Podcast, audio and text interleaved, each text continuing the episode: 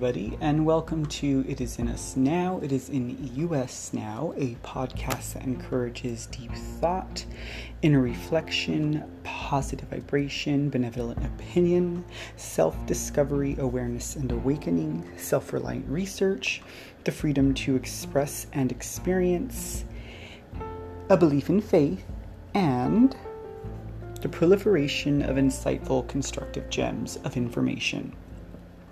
I am your host, Gil C., bringing you this podcast from the awakened, haha, happy 4th,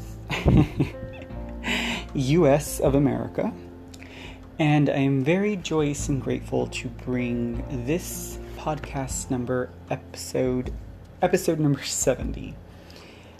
And as I stated in that quick little um, I guess, addendum to the intro. It is the 4th of July, and there are a few things that I wanted to discuss. Uh, significantly, though, we will probably talk just briefly about today's important importance. Um, I was going to podcast the other day about the solar eclipse that just transpired, and I decided, well, since we have Mercury retrograde coming up, lo and behold, three days after the eclipse, or rather, five days after the eclipse, three days from uh, the 4th of July, and then we had the 4th of July event coming up for this country of America. Why not kind of just put them all together?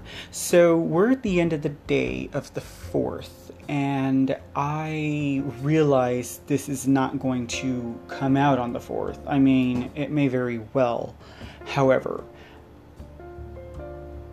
it will be available first thing in the morning for anyone who cares to listen. And so, um, today we will be talking about uh, the solar eclipse, the new moon, and Mercury retrograde and how they can correlate or how we can understand their influence and the energy that they bring to us as human beings and to our planet as a living creature, as a living sentient being. Um, how we can understand those energies so that way we can better interpret them and discern exactly how we can utilize that to help benefit the fluidity of our existence and of our co creation and of our um, ability to harmonize with each other, with those around us. And when that happens, you will find that most circumstances will fall into place. Usually, when you have it down they fall into place seamlessly. Um, but first, we are going to talk real quickly about today's celebration. Now, because of the way I was raised, I have not paid attention to a lot of things politically. I believe this is a benefit for myself because I do not have any kind of um, emotional tie or any kind of um, any kind of weight towards politics or governing or anything of that nature. Now, I do believe that it is important However, I am probably one of the few who can actually take an objective step back and look at exactly what is going on when certain things take place and when certain decisions are made on our behalf. I don't have that um, attachment. That's the word I was looking for. I don't have an attachment to a belief when it comes to that. So I can be objective when I look at what's going on uh, politically, and I bring up politics because that is exactly what kind of reigns over the idea of our country's birthday. You know, um, we have very, very significant documents that protect the people of this country. And I don't believe, not to say that it's not possible, but I don't believe that people of the planet have a complete understanding of exactly how important and significant the Constitution is to this country. And I'm going to take it into esoteric realms as well. So please bear with me as I go through this because this is kind of a free will rant, if you will. I don't have anything written down. I'm speaking to you from my heart just based on some of the things that I've seen, some of the things that I've engaged in, which I have to say, from a political standpoint, if I've engaged in anything, it's only been of my choice. Nothing has been um, pushed, prodded, poked, or placed in my face, in my way. And I believe that the information that I have come to discern and digest is appropriate for what it is. Because coming from that realm of non attachment and that realm of objectivity, coupled with the idea that I am a practitioner of energy, which means that I have trained myself to listen to basically my gut instinct. So when and it's the same thing like when I go through information when I want to talk about a podcast, like the uh, uh, a topic on a podcast like the eclipse, or like um, you know Mercury retrograde, or if we want to get into numerology, or if we want, even want to get into some of uh, the very scientific things like the the, the systems of our body, or uh, or you know, a, a, hot topic would probably be things like vaccinations and GMOs and um, uh, pharmaceuticals, because that is coming. You just wait until September. oh man, Daddy's gonna raise some hey happiness. anyway, so like, um, when I listen to what's being said in that realm, in that scope, when we're talking about geopolitics and things like that. Like, I am able to discern what the intent is of the group or the individual who are making these decisions. Now, I'm not saying that it's 100% right at the moment and I say at the moment because we are in a realm of energy where it has the potential to be 100%. we'll probably talk about that in another podcast, but it boils down to honesty. It boils down to people being honest with each other in order to find the right discernment in the information that is, is culled and cultivated. So, um, so the Constitution. Um, I've likened it to, for example, a document as sacred as the Ten Commandments. Because on this planet, it is by far, aside from some of the ratifications, and I am not a, a studied constitutionalist, I, I my faith lies in the document and knowing the intent of why it was written. And a lot of people don't know its purpose, and that is by design. And we'll talk about that in a second. So, the Constitution, I've likened it to like the Ten Commandments. Okay, it's like our modern day version of the Ten Commandments. Instead of saying "Thou shalt not," it just says, you know, it just it just basically states our inalienable rights. Okay, and and it was written in a moment of inspiration, I believe, just as the Ten Commandments were. Now, I've gotten to a small conversation about this with elder father, and he had to point out that the Constitution was probably written in a pub.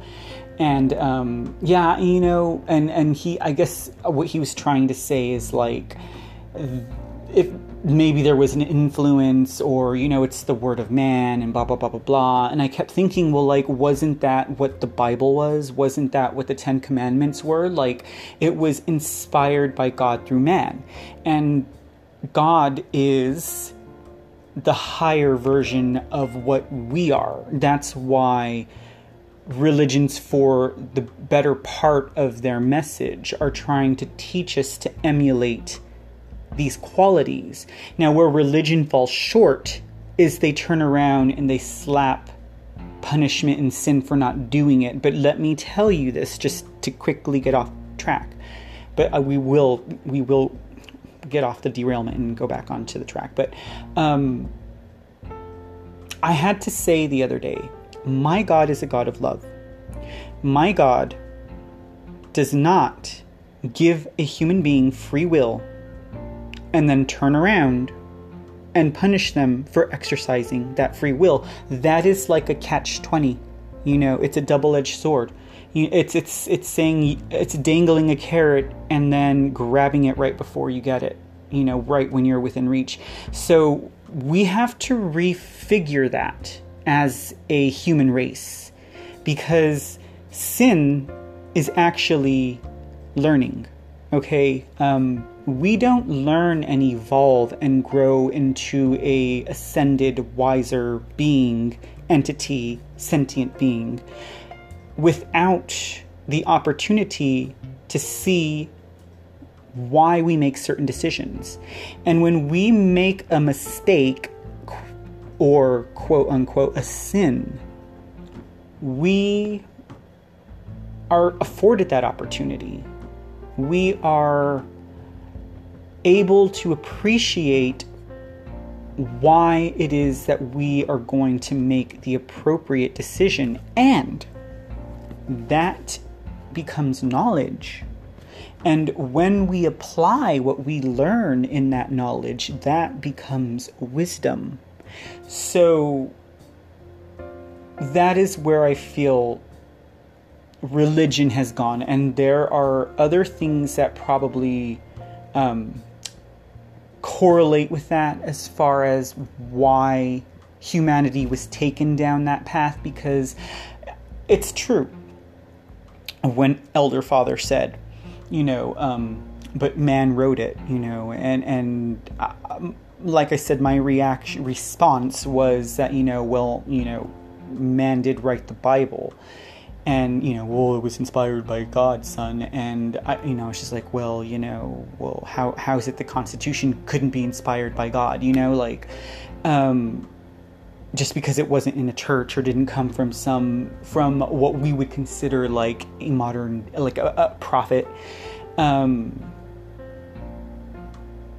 over the years the bible was also ripped apart and then reconfigured to someone's benefit. And it wasn't the benefit of the greater people. So I mean, I'm going to leave it at that. Okay, so what we have going on with the Constitution, it's a living document. So, what that means is it doesn't mean it's a living document so we can change it. It means it's a living document so it evolves. So, for example, let's just take the Second Amendment as an example. Okay, there is an argument that back when the Constitution was written, there weren't military style guns or anything like you have nowadays, right? They had what muskets, if not less. I don't know. um, shows what I know about my history, right? And so, but what it, what it was saying was like, as humanity evolves and technology evolves, you have to it has to be relative okay like we're not going to give or allow the everyday family to have a machine gun. But relatively speaking, you know, they had weapons or guns back then that the people were able to utilize not only to protect themselves, but to protect the sanctity of the Constitution. And there was a reason for that, okay? Um, so that is just one example of, of how it needs to be considered a living document. Again, it doesn't mean to change it. It doesn't mean that the you know, the founding fathers didn't know what they were saying. They knew full well what they were saying when they wrote that. They made sure that the people of this country would have the right to be happy and joyous and fulfilled and secure.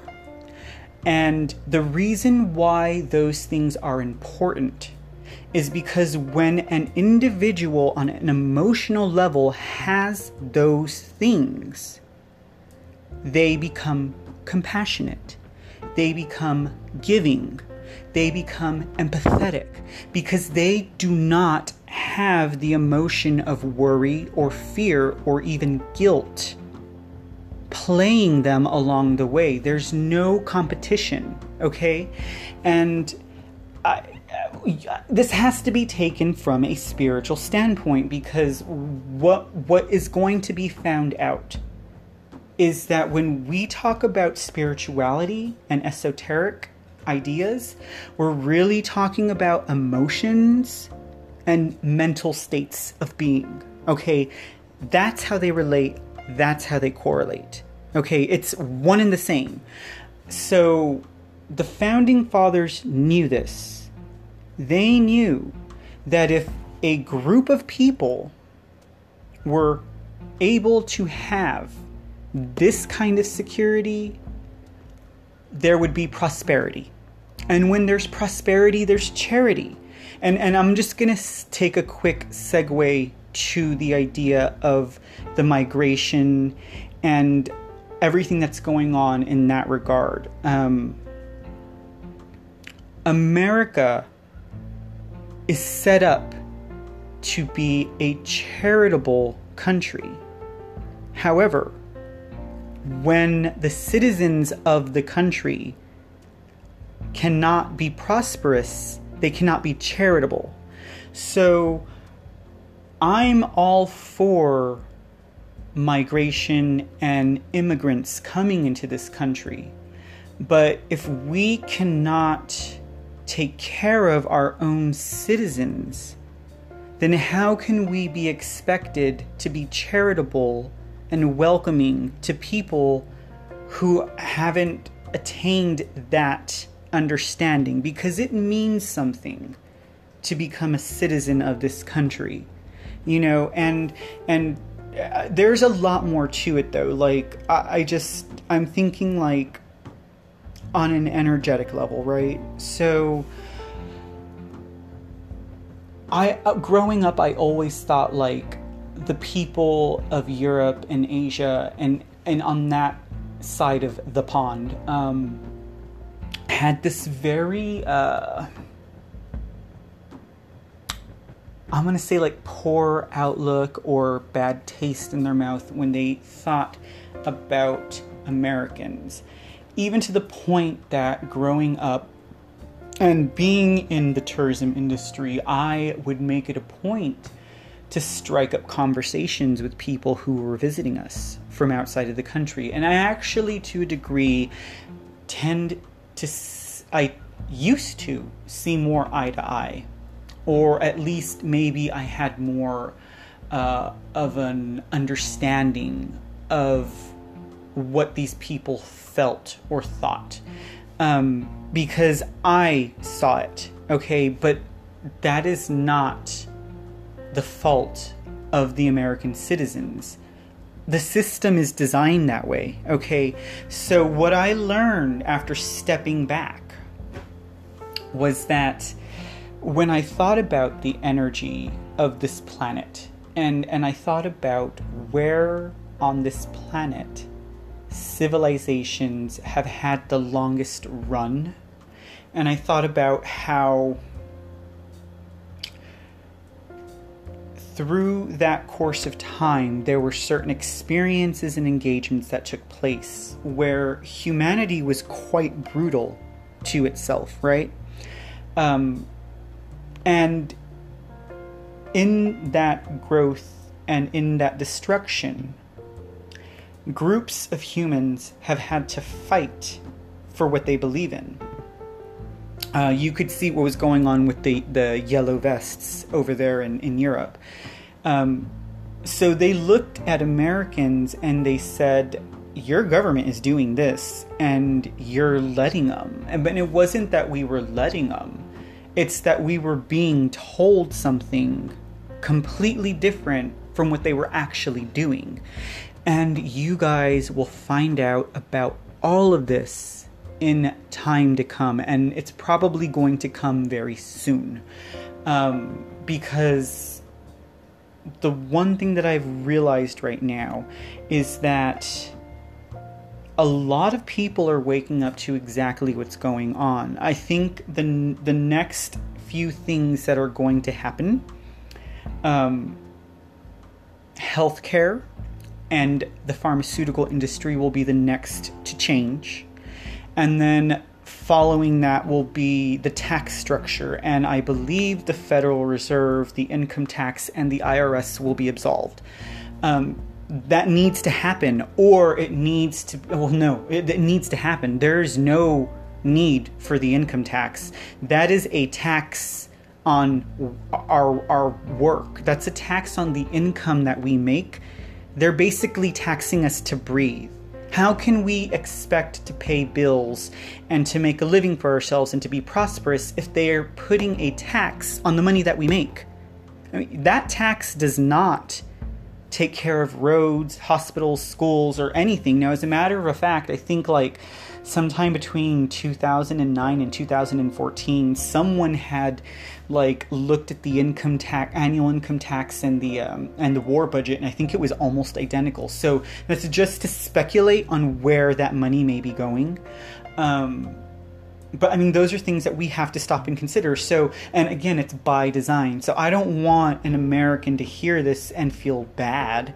You know, I don't want someone or to be angry even at that. I mean, I guess anger is, it can be a very useful tool. It, it does serve to be a catalyst for change for a lot of people. Um, I would call that a purge. Um, purging something out sadness, anger, frustration, you know. Um, if you're like me, it comes in the form of a headache or of like a really off weekend. Uh, and uh, I guess I just don't feel anger anymore. I mean, I think the closest I've felt to it has been dealing with things like the medical industry, industry, um, and the pharmaceutical industry, um, which I have had something to say about in the past, and I am going to go at it again and that'll be in September, um, or working that way, and we're getting close. So, anyways, I think that's where my fire ignites. Um, but from a political standpoint, I completely understand, you know. Um, so, one of the reasons why I feel like this country is important, and this is not downplaying any race, any country or any people on this planet because there's actually another continent that is going to follow behind us as the new world power. And I mean, when I say new world power, I don't mean like, ooh, you know, like they're going to be the new government. I just mean as the new um, center of humanity. And I'll get to that in just a second. Because of all of the turmoil and destruction and angst that has gone on in the development of our, our human civilization this go around. Um, from an energetic standpoint, you have all of these lower energies that need to be purged from Europe, you know, from Asia.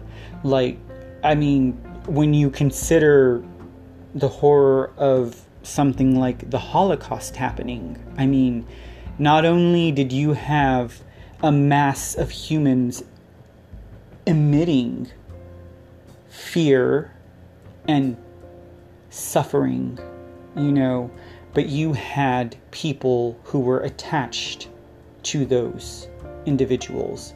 So, I, what I'm saying is like when you think about humanity from an energetic standpoint, you have to look at it almost like a blanket.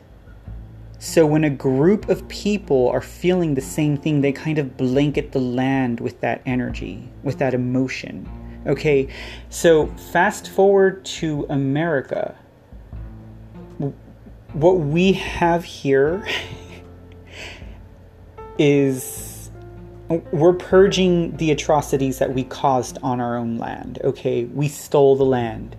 It wasn't rightfully ours. And but then again, that was also by design. So the people who were coming here and who were um, settling the land, they were told through another means, through a form of propaganda, that what they were doing was right. And I am not condoning, you know, destroying sacred land or,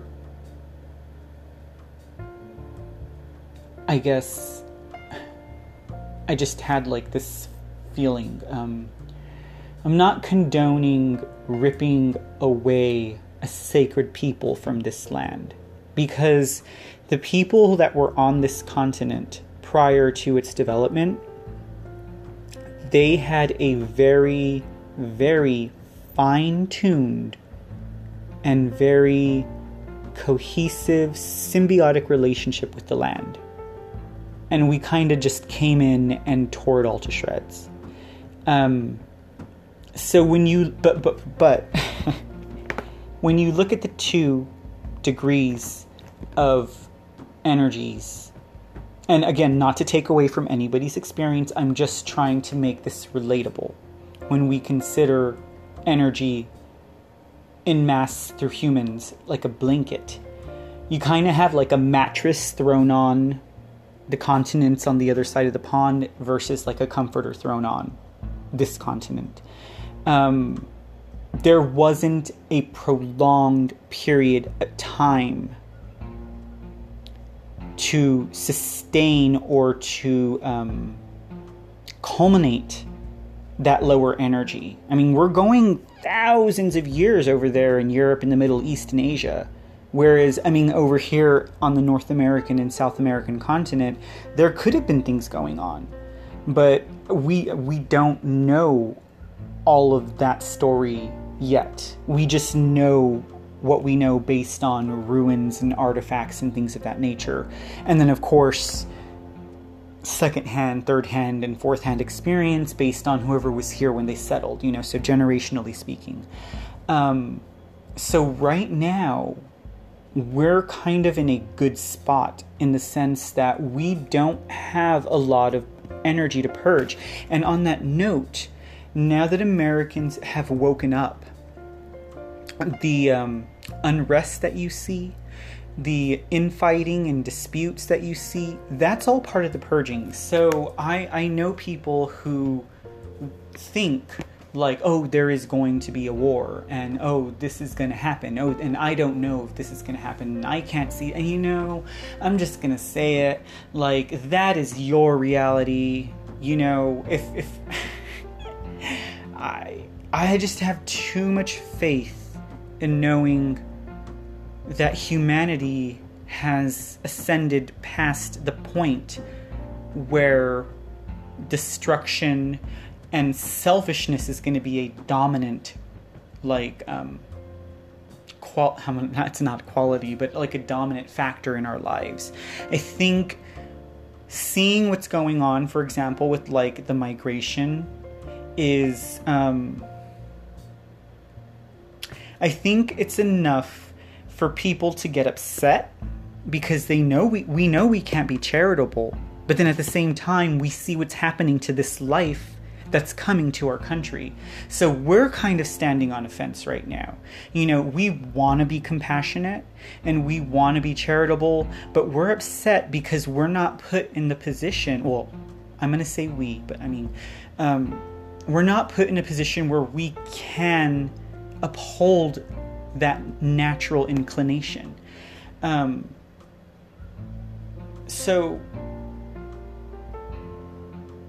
I said in a prior podcast that another reason why I believe this country is important and sacred is because this is a country that allows the freedom of expression and thought.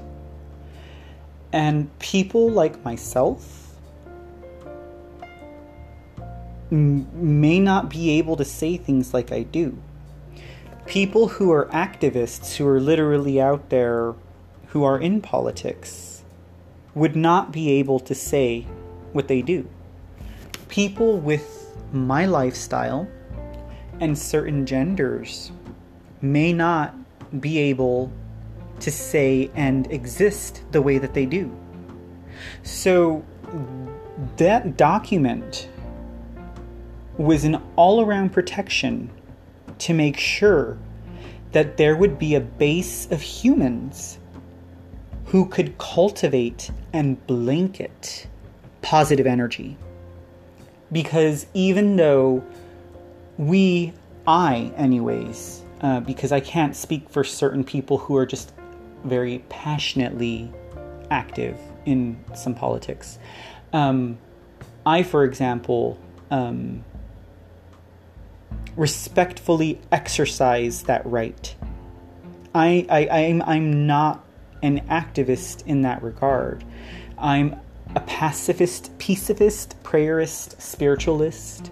Um, so, what I do for the people who are out there actually feeling the anger that becomes the catalyst for change I'm standing behind the wings and I'm praying that their message gets out, that it happens fluidly, that it's met with as little obstruction as possible. The obstruction that does happen happens to be it happens because it's a benchmark. It happens because it's the only if it didn't happen people wouldn't know something was going on. So when someone is in that realm where they feel like they have a lot of things coming against them, just know that you're going to get through it. If if there is good intent, it's going to be the the champion. Selfless intent will always be the champion because when humanity on an emotional, mental, and spiritual level carries the same feeling, vibe, thought, and it's a positive one, other people feel it. And um, I know there are some ugly things that are coming out right now. Uh, and there are going to be a few more things that will come out that will probably shock people. It'll probably. It, it, it may make another wave of people exit this planet. And, and uh, I mean, did you notice how many celebrities have died? Like, I think I was talking to my um, one of my coworkers, and it was in June. I was like, oh wow, it's already over hundred.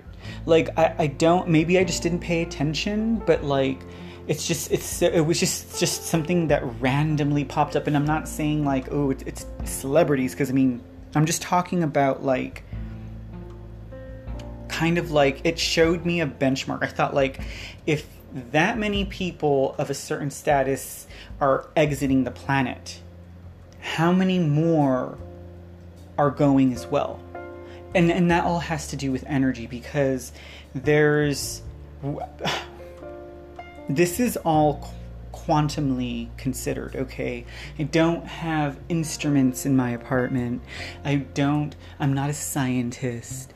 Um, I'm a spiritualist. So, what I'm feeling is this higher raise in when I say vibration and energy, I'm talking about emotions. I'm talking about like and it does have a lot to do with what you think, what an individual thinks and believes. I saw, and it's so funny that I saw today, I saw this on YouTube.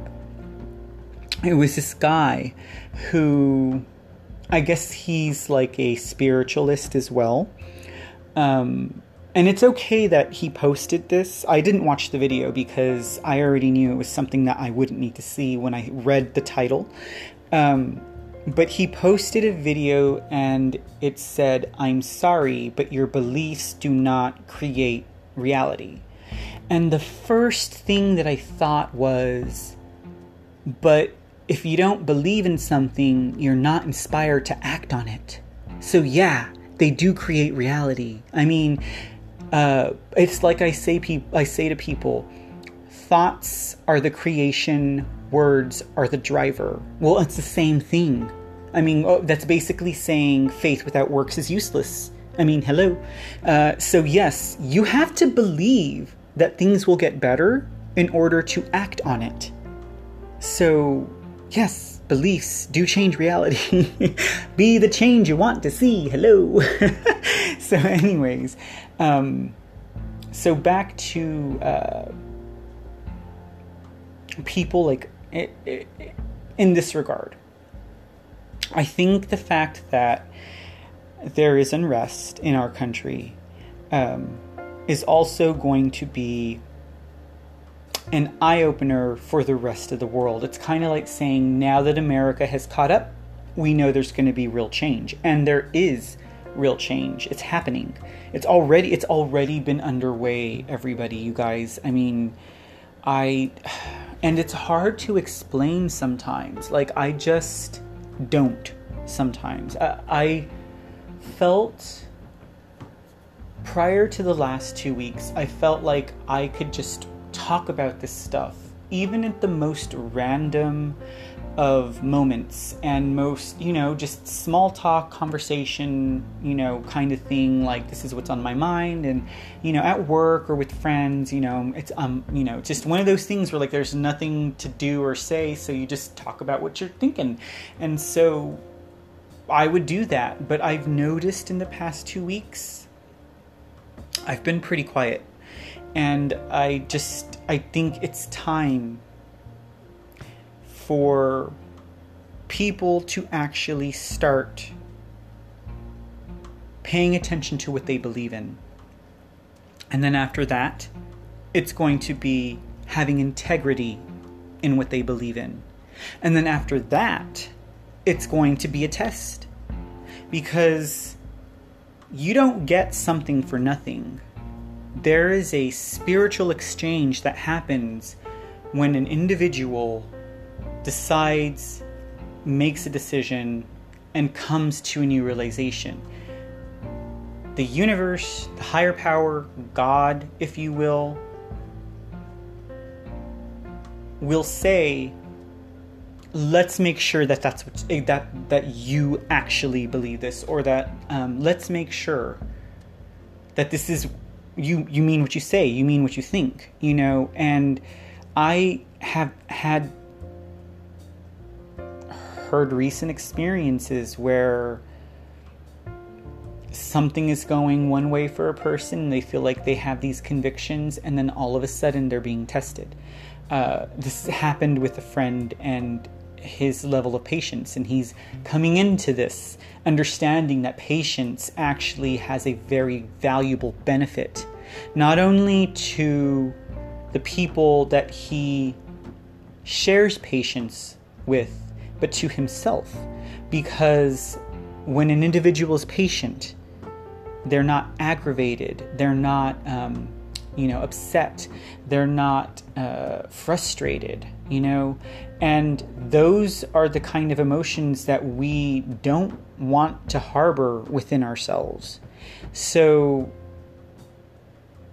I feel like I derailed myself. um, my goodness, it's just so much. Uh, I could stop this and then go back and listen to the pop, but I'm not. Um, I, I'm I'm of the thought that you know if something is left unsaid, it's left unsaid for a reason. So take everything I said and kind of make it re- relatable, uh, and and that's what it should be. You know, um, I just uh, feel like I ended up on this continent for a reason. I, I believe in reincarnation. I've said that before. I may not believe in it. I mean, I think I believe in it to a degree that most people who believe in reincarnation do traditionally, but I feel like I, I believe in it also in a more esoteric and quantum way. Um, and I do believe that I've spent a lot of time on this continent um, over the last few lives, and specifically in this area. Um, but I think I needed to have myself rooted here for a few lives in order to follow through with what I was, what I was, what I'm intended to do, and um, and and what I'm intended to do is just to remain a positive source of energy for those around me, and by those around me, I am not only speaking about humans, I'm speaking about the animal life and the plant life and the environment because it's all living. And um, that's something for another day, of course. But anyways, okay. So um, that was kind of kind of went a little bit longer than I thought. I I hope I covered everything that I I intended to. I think there's enough information and shared thought for people for you all to pick what resonates with you because not all of it will. Again, some of us were raised with attachments to things, and I did touch on politics, I touched on uh, geopolitics, and I touched on spirituality and religion, and everybody has their own set course of beliefs, and that is great and that's fine as long as you have faith in something, and as long as that faith is positive and not destructive, um, then that's great. You know, I I I encourage people to believe the way that they do, as long as they believe selflessly and with integrity. So, with that being said, we are now going to get into our astrological conversation of the upcoming Mercury retrograde, which will be mostly a review, and then just a few final thoughts on the passing of our solar eclipse and our new moon. Get ready.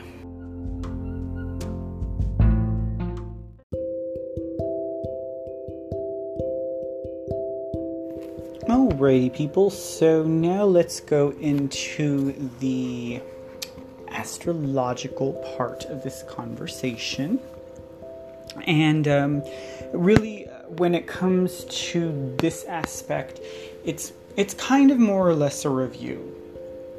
We've had the podcasts where we touch on the new moon, we've touched on eclipses, and we've touched on um, astrological events uh, like planetary retrogrades. So, just to kind of envelop this real quickly, um, it all has to do with understanding the energetic influence that these planetary bodies, these galactic bodies, have on us as ascended sentient human beings, okay, as energetic beings, because at the core, we are made, we are, just think about it.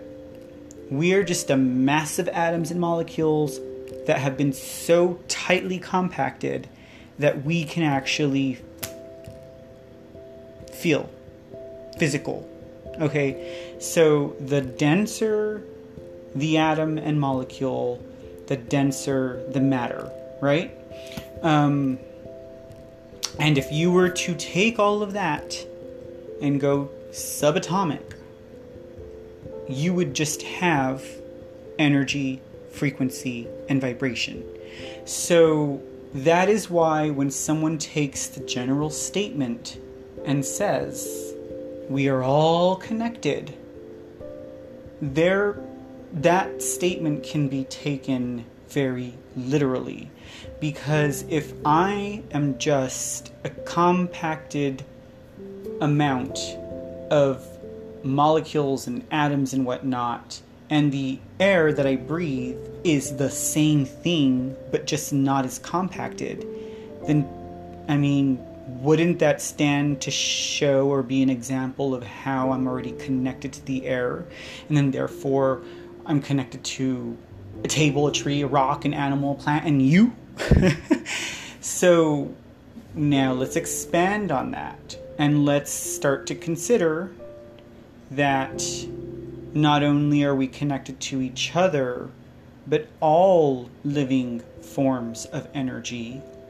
And then you take that and you expand it to the idea of the planet, because the planet is alive, it is energy. Um, I think the Schumann resonance is qualifying if you want to look at something as a um, qualifier. Um, as an example of, of I mean it's it's it it has its own vibrational um, radiance. So and that is energy. Um, so when we look at the moon and the sun and other planetary bodies in our solar system all we're doing is we're taking the study that all of the people before us have done. And because Lord knows, like, I wouldn't even know where to begin to figure out that Mercury is dealing with communication, travel, technology, and contracts. Okay, someone else did the legwork already. I'm just interpreting and trying to make it relatable so that way we have a better understanding. Um, now, Mercury retrograde every planet has a retrograde with our Earth. All that means is that it's the time period when our planets cross paths, okay? And Mercury happens more frequently because it's closer to us. So you have Mercury going, it's a three week period that it crosses with us. And it happens generally three times a year. I think maybe on an off year, which I don't think really happens. I had to go back and do some research on that. But um, it happens about three times a year. And so for those like 21 to 25 days, you know, we have the influence of this planet like directly positioning itself to us. So, oh, whereas like you may have something like Jupiter or Saturn, Neptune, Uranus, or even Pluto taking 80 days, 180 days, 120 days, you know, 340 days. Like so it's it that is so their influence it's going to be one of those things where like even though their influence is more it stretches a longer amount of linear time um because of their distance, I don't believe that they the um, the impact or effect of their influence is felt as greatly. Um, so people tend to fear Mercury retrograde.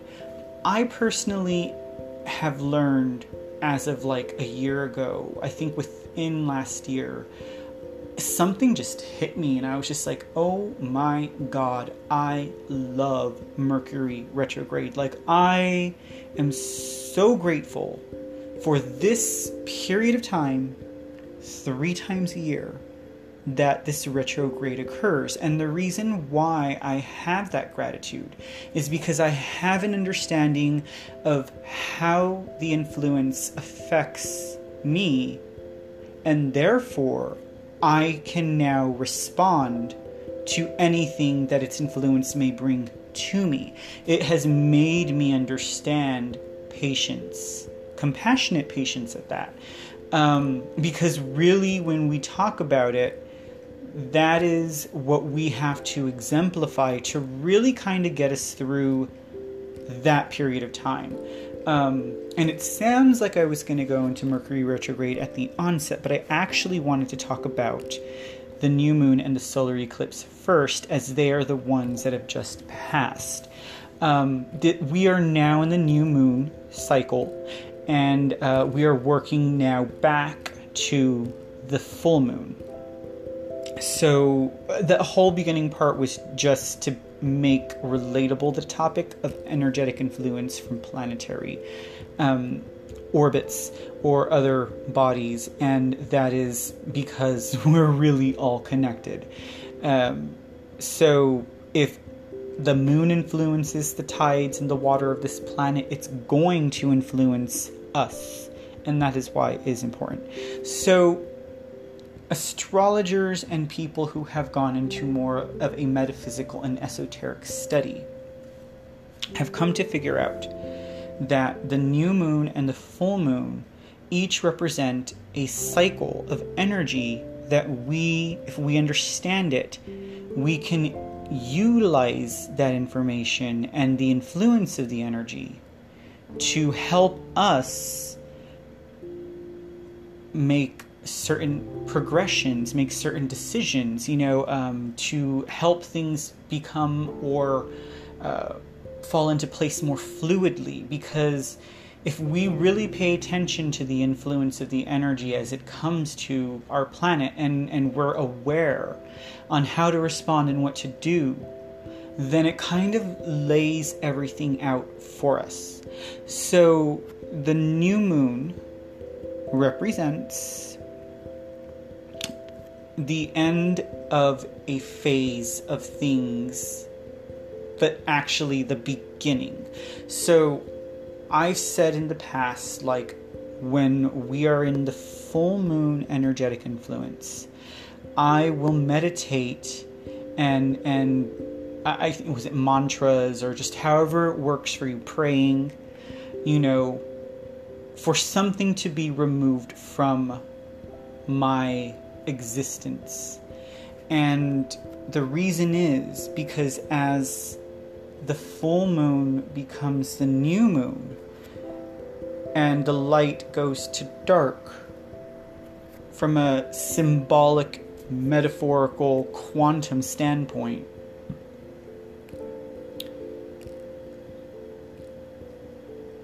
the energy is pulling away. It's it's drawing out. So I believe it was la- towards the end of last year where I declared during a full moon cycle that I would like, I, I requested, I prayed, I thought and meditated that I wanted to have the emotions of fear, guilt, and shame removed from my life. That is what I saw. So as the moon went from full to new, I had faith that my prayers would start to work in that direction. Um, that doesn't mean that I woke up the next day and I was like, oh, you know, I don't feel guilty about anything. I don't feel feel fearful about anything. I don't feel shameful about anything. No, quite the contrary. What happened over the next like six to nine months were things that made me stop. Circumstances, events, engagements with people, with thing, with places, you know, just whatever that made me stop to address if I was feeling gonna feel guilt, fear, or shame over whatever it was, you know, and um, it wasn't until the first quarter of this year. I think it was probably around February or March where I realized like that's what was going on. And when I realized that's what was going on and I realized that I had I had pretty much done my best because that's all we can do. As long as you're doing your best, you can't really be wrong, you know? Um, it can't be considered a failure because even if something doesn't come to its completion or a, a, mark is missed, as long as you're doing your best, the intent is there. And in trying, that kind of becomes the contract with the universe or God or whatever you might believe in that says, hey, look, this person had the intent to do something, and even though they may have missed the mark, it was faith through works and actions. It was shown, okay? They made the attempt. The at- intent was there. So, um, whatever happened between in those six to nine months that had the potential to make me feel guilt, fear, or shame the way that I was raised to feel guilt, fear, and shame. Um, which that's not a hit at my parents. That is a hit at the way life has been designed for everybody. Um, and I realized that some of those circumstances, I kind of, I kind of came out like a boss, and then I realized that that's why all of those circumstances had happened, even after I had meditated about it. It kind of just went away, you know. I um, I can't necessarily say I feel guilty, shameful, or fearful of things presently. I am aware that those emotions have the potential to exist, however, I do not acknowledge them. I am aware that something may happen down the road that has the potential to draw a person into those emotions, but I don't acknowledge that that experience or situation has the power, it, can happen, and therefore I take the power from it. And I know a lot of people don't have a full understanding of this train of thought, in this way of thought. But thoughts are very powerful. I recently sat with a friend and after talking with this person, I couldn't help but notice that everything that was coming out audibly had a negative attachment to it. So, this friend was trying to be optimistic, but there was a but, or there was an if you know, and that leaves too much room and allowance for that energy to come in that may set, that's potential. Okay? It's that that is what potential is. You're allowing by thinking this could happen. You know, I'm saying there's the potential for guilt, fear, or shame to come in, but I am not going to declare what the experience could be, you know, because as far as I'm concerned, I'm going to encounter my experiences and engage with people honestly, with integrity, and at, at my best ability. And as long as I am doing that, the potential for it to slide back does not exist. Um, that's why I kind of said earlier about honesty, right? Like that's where it's all going towards. Um, so where was I? Oh, so the new moon, and um, so I asked for guilt, fear, and shame to leave, and then of course, you know. So by the time that that concentrated thought, idea, prayer, meditation was invoked between the new moon and the full moon, the energy would draw it out. That's the influence of the new the, the full moon energy. So that would be what I mean when I say it represents you know, um, an end of a phase. But really, it's the beginning energy. So then you take the new moon energy and you flip that with the idea of the exact idea of the full moon. And now you want to pray, you want to meditate, you want to do your mantras, you want to do your thoughtful intent to bring something into your life. And as the new moon goes from dark to light, it in, it lightens up. It draws in the light, so it draws in the influence of what you want, of that intent. So, um, and I will tell you right now, like the intent that I had for this new moon, because it was coupled with an eclipse, was to bring discernment, awareness, and patience to myself, to those closest to me, and to everybody on the freaking planet. like, I am doing this for everybody um, because we need it right now. And I believe that I have a substantial energetic influence and um, I feel right asking for that.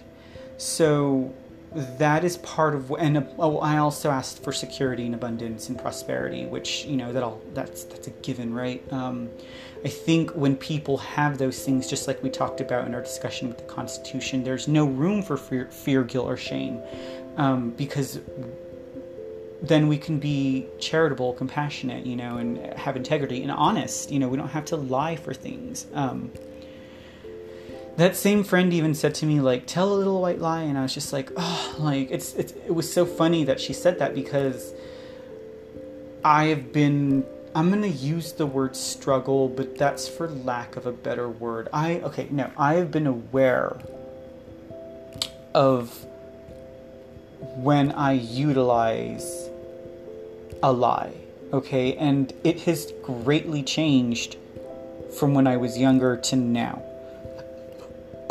Um, excuse me, it's totally rude.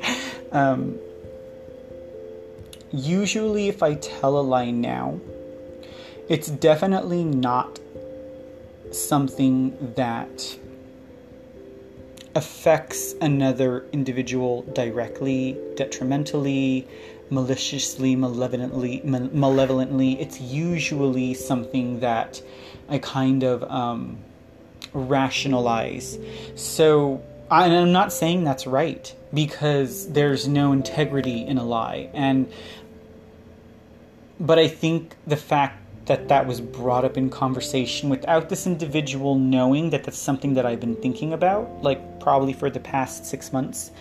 Um, not that I hadn't thought about the idea of, of not lying, but just like where it's become at the focus, you know. Um, I I believe that means something, and I mean, if when I get myself to the point where I don't have to lie, because really, like now that I think about it, lying is generally spurned on by fear or insecurity, right?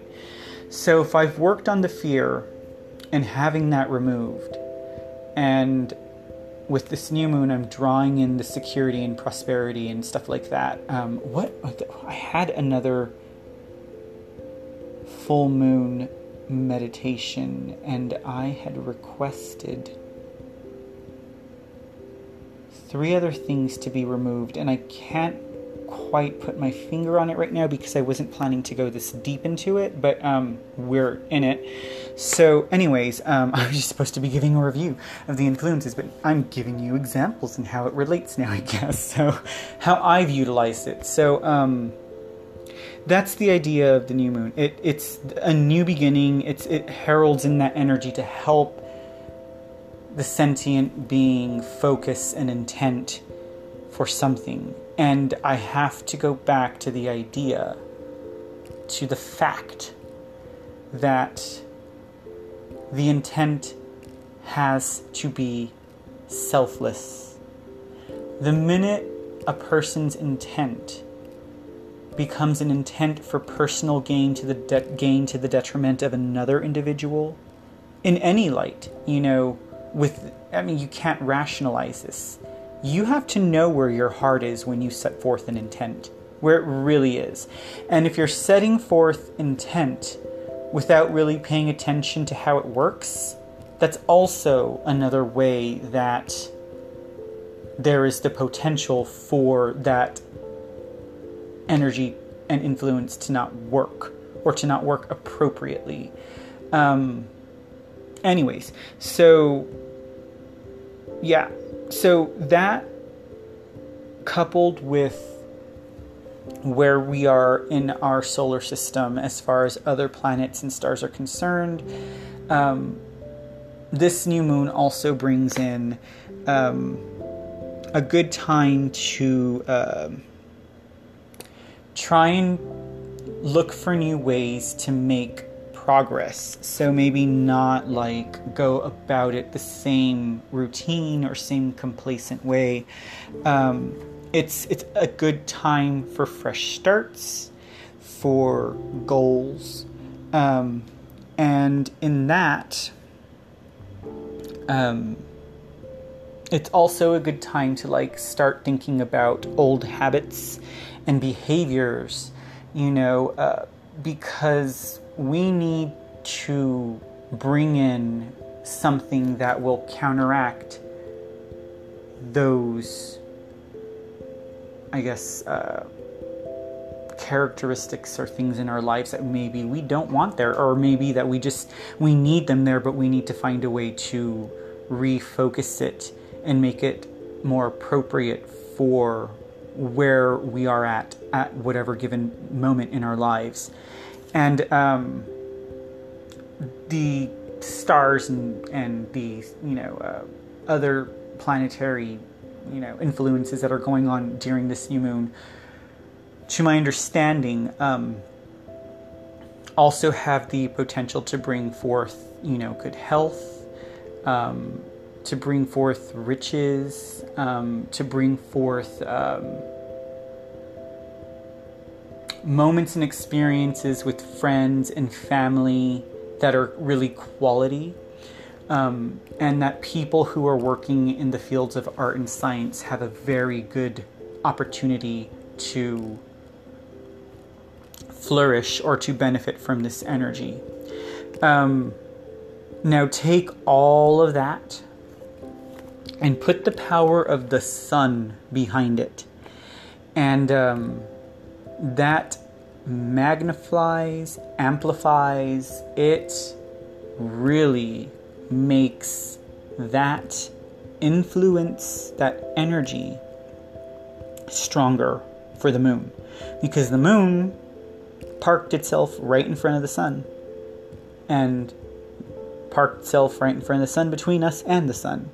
So I almost see it like um, like if it was i mean it, couldn't be a full moon obviously because that would be on the other side of the earth um, it's almost like a supercharged like beam of laser energy going think about like the moon just like the sun's energy is coming to us and then you have the moon between us and the sun and the moon has this influence and then it's just being supercharged by the sun on its back okay?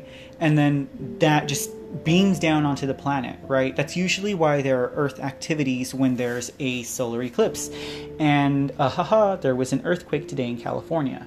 And so, um, and I'm surprised it was there. I was thinking it would happen in the southern hemisphere, but you know what? I mean, you just never know. Um, our planet talks to itself, and the energy fluctuates in ways that, you know, it fluctuates in ways and in places where it needs to go. So, um, now let's tie all of this into Mercury retrograde, okay? Because Mercury retrograde is really, on the whole, a period about reviewing, about reassessing, and about planning. So, we just said with this new moon influence and and with all of the other planetary and and, and star like influence around us that it's a good time to start um, like searching for new ways to, to, to make progress in things. And it's a good time to for to set goals and you know fresh start and all this other stuff. Like it's it's perfect because you can have an intent for what you want to do and because of that solar eclipse it's going to be amplified but now now we're given a grace period with this Mercury retrograde to plan it out. Okay, so let's talk about the four pillars of Mercury retrograde. And it's really the fourth one that correlates with the information that I got regarding the new moon. So, at the onset of this particular segment, I was going on about um, patience and compassion and tolerance. I don't think I used the word tolerance, but I'm using it now in regards to what Mercury retrograde can teach us. Um, so the four, and the reason why is because main, I think because of the first three. Um, the first three pillars of Mercury retrograde are communication, travel, and technology. So, right there at the onset, those are three things that completely surround the human race. They completely surround and ha- they they are our daily life. We have to communicate with other humans.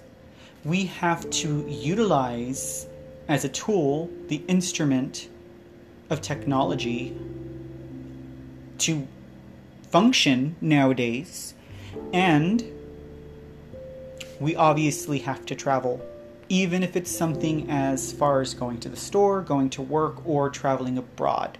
Okay, so being aware that Mercury has a heavy hand in those three aspects of our lives because those three things directly engage us every day.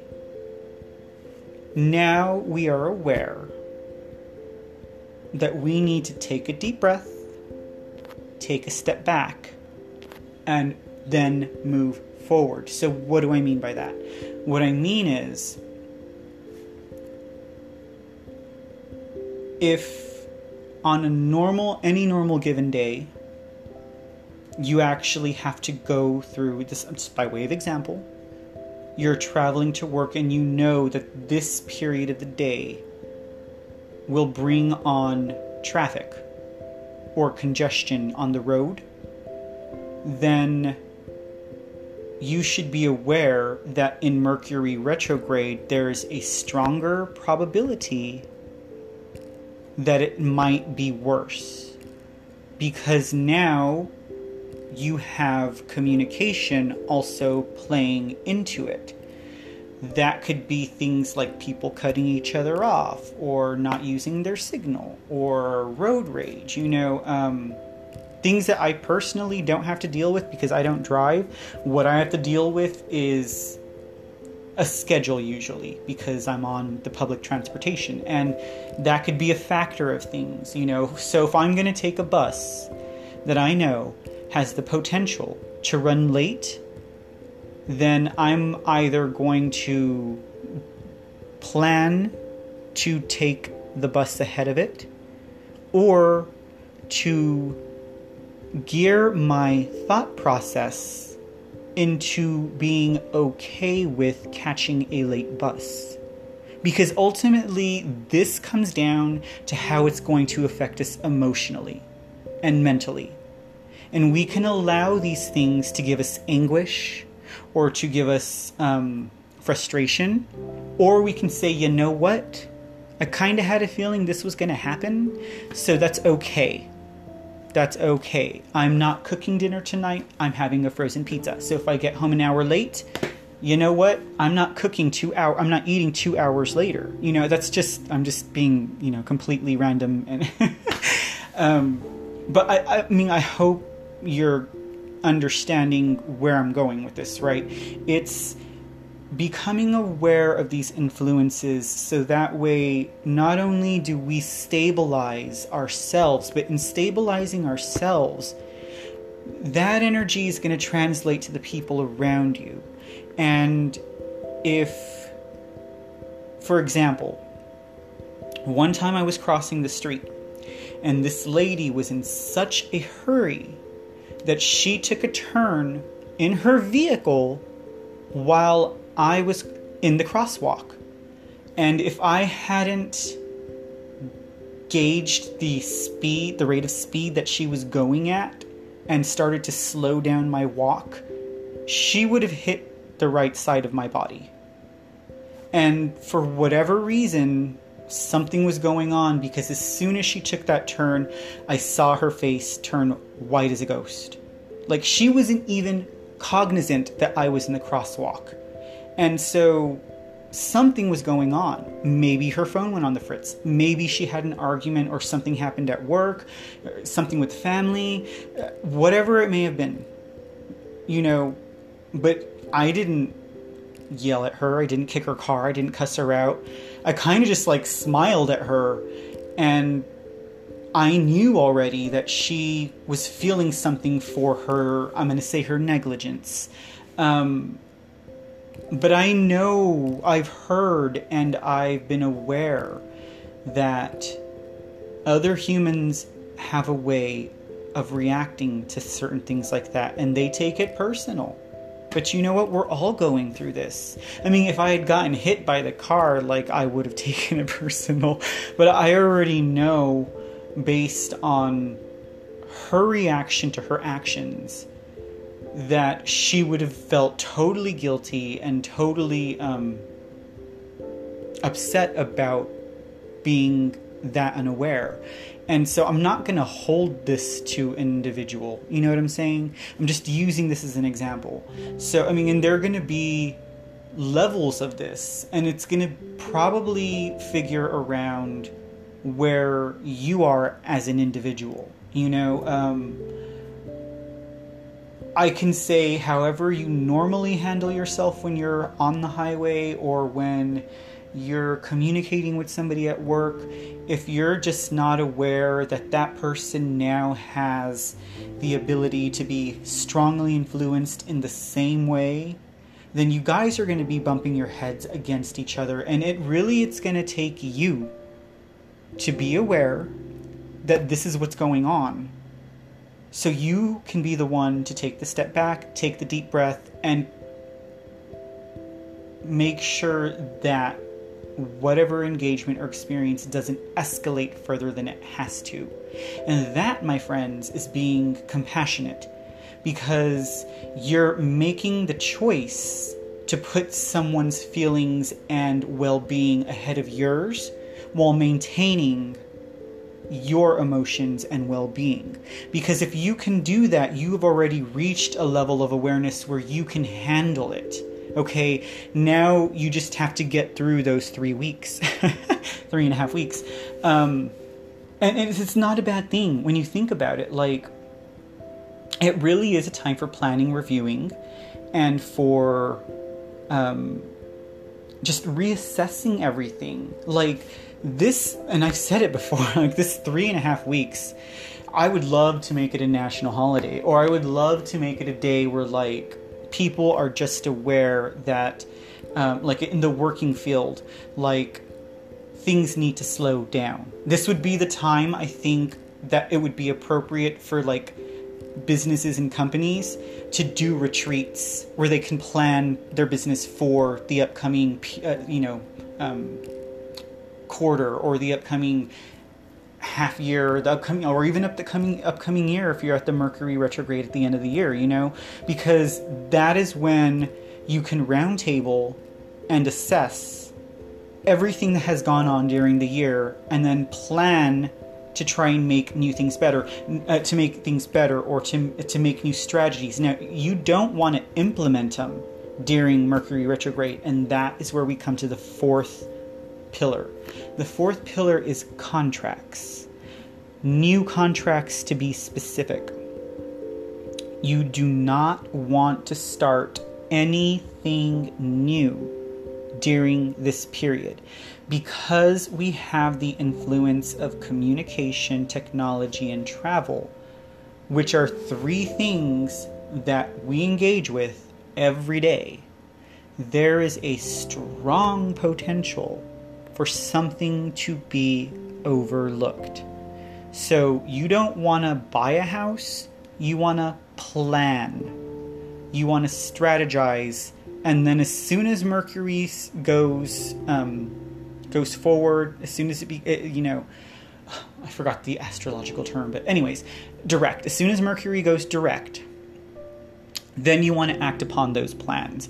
Um, you don't want to start a new job you know, because you may miss something in the contract, you may miss something in the paperwork that may be detrimental, you may overlook something. Um, it's just, it, and it's not to be afraid if these experiences come into your life during where you have to do this start a new venture start a buy a new car get a new house get a new apartment all it's saying is that because the potential is there for something to be overlooked, you want to look at everything with a fine tooth comb, probably like three or four times, you know, until you feel certain and secure that what you're agreeing to is everything that is going to come to its fulfillment and transpire by the time Mercury goes direct. Because it's usually not till Mercury goes direct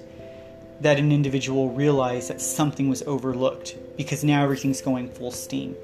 Um, and so, in a nutshell, those are the four pillars. You have communication, just be aware that we are all going through things. You know, reread text messages. Don't read a text message and assume the context of it because we cannot necessarily know a tone or an attitude. I mean, we may have that figured out for some of our closest friends and family members, but on the whole, you really can't tell what a person is intending in a text message if you don't have their tone of voice or their facial expressions or or the energy that you may get from being in the capacity of that person to tell you, you know, are they being sarcastic? Are they being sardonic? Are they being sincere? Um, so if your initial res- reaction, I'm going to say reaction, to a text message during this period is to become upset or hurt, just try to set it aside before you open your mouth or before you respond because there's a good chance because of the influence of, of the retrograde, that you may have perceived it incorrectly. So, communication. Same thing for emails, for working with people at work. You know, it's verbal communication, it's it's it's written communication. Those are probably the, the two focal points at this moment, you know, as far as like the energetic and, and physical communication is concerned, that is coming it's it's the physical communication is I think it's already starting to show its face the way that we physically communicate with each other, um, but it's the emotional and energetic communication that is going to be I think probably one of the final things to come for us to embrace in order to get a well-rounded idea of how we have such a great potential to be so harmonious with each other in in our existence.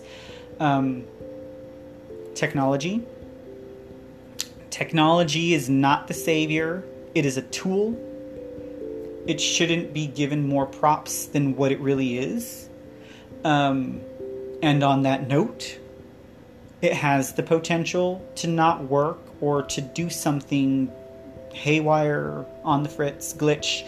Um, so again, be patient. Have a backup plan. If you're in, I know this is going to sound funny, but if you're in retail and you use credit cards, have a 1980s credit card reader on hand just in case your computer should go down.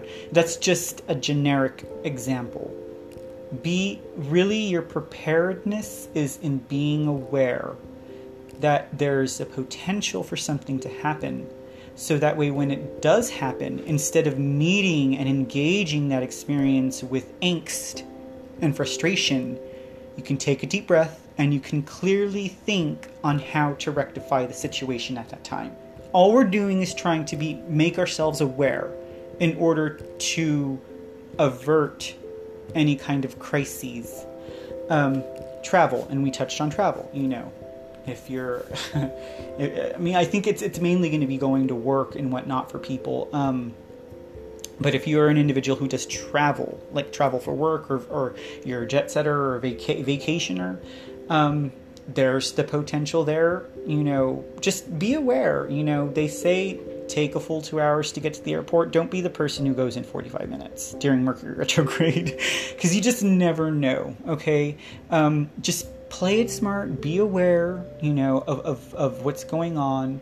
Um, weather can factor into traveling, so be aware of the weather. Um, and really, this isn't like this isn't asking a lot. I feel like at some points over the years, I've heard people be like, "Well, how am I going to keep all this in my mind?" Well, you know what? You do it every day.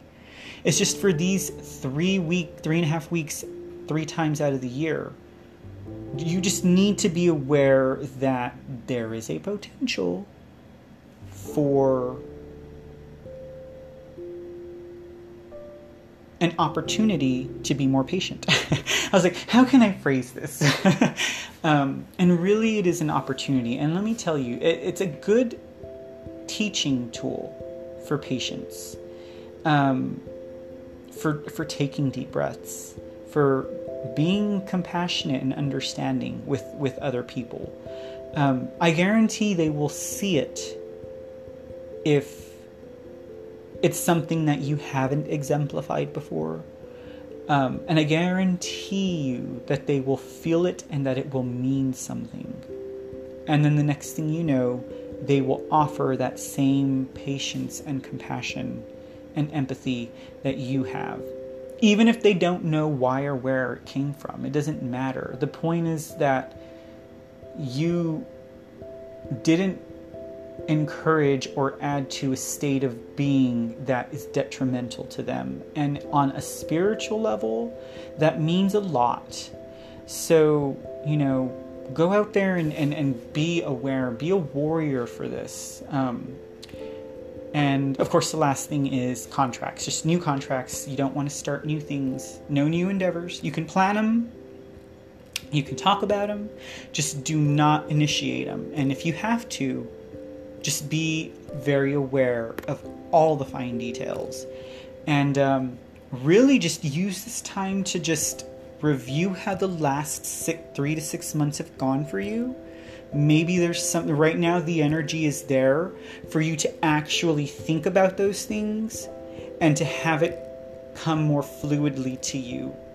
And you'll start to recognize where you can do things better um, where um, we're um, just assess and, and and and and make things cultivate things in a more fluid way for yourself. That is what all of this is about the influence of the energies. And um, as we are all connected and and as as these people have done their studies in the past astrologers astronomers and they've learned what all of these things represent symbolically and metaphorically and and how they can correlate to us on an emotional and spiritual and mental level um, quantumly speaking, all of that's tied in that way. Um, we just we, we learn we we need to learn to, to, to utilize it. It's a tool, it's informational tool for us, and um, I think I think that's it. all right, you guys.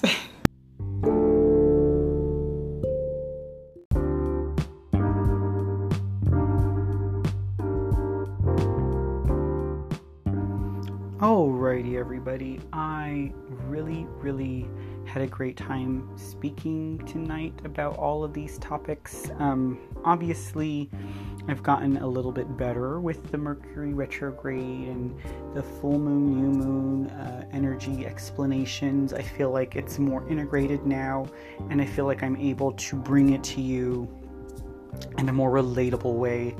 Uh, and that's really what I've been working towards since season one, when I was completely reading off of a script and um, too scared, too fearful to um, to just speak from my heart. And uh, even though without a script and sometimes without an outline, uh, things get overlooked. I I believe that everything that needs to be said is said, and everything that didn't get said will come eventually, or it'll come the next go around. And um, so that's where we are with that. And then as far as our conversation on um, the energy of our planet and our and our the country, our country of America, the country of the United States, for those who may hear this outside of um, of, of the US, because I just found out that I do have listeners in Sweden. Um, I didn't wrap back around to mentioning uh, where humanity would take the next step, and I I believe that is going to be somewhere on the continent of Africa.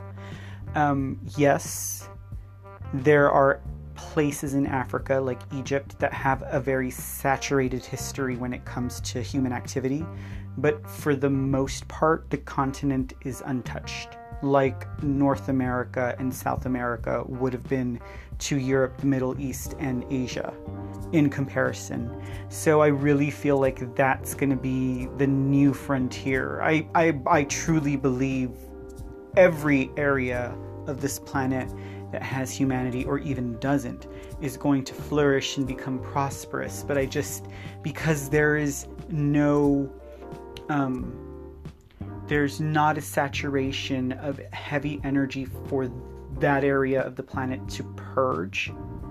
It's going to be so clean and crisp. We may find crystals there that are going to help us heal and teleport and do a number of other things that past civilizations have been able to do and um, had discovered how to do it. So, and that's a conversation for another day. And um, I'll just leave you with that little nugget, that little morsel. Anyways, um, thank you for your listening ears, your light hearts, and your open minds. Uh, again, I, I, I'm so grateful to be able to um, express myself and to be in a place where I can do that without guilt, fear, or shame. Until next time, love, peace, joy, compassion, patience, mercy, harmony, abundance, gratitude, empathy, discernment, faith. It is in you, it is in me, it is in us now.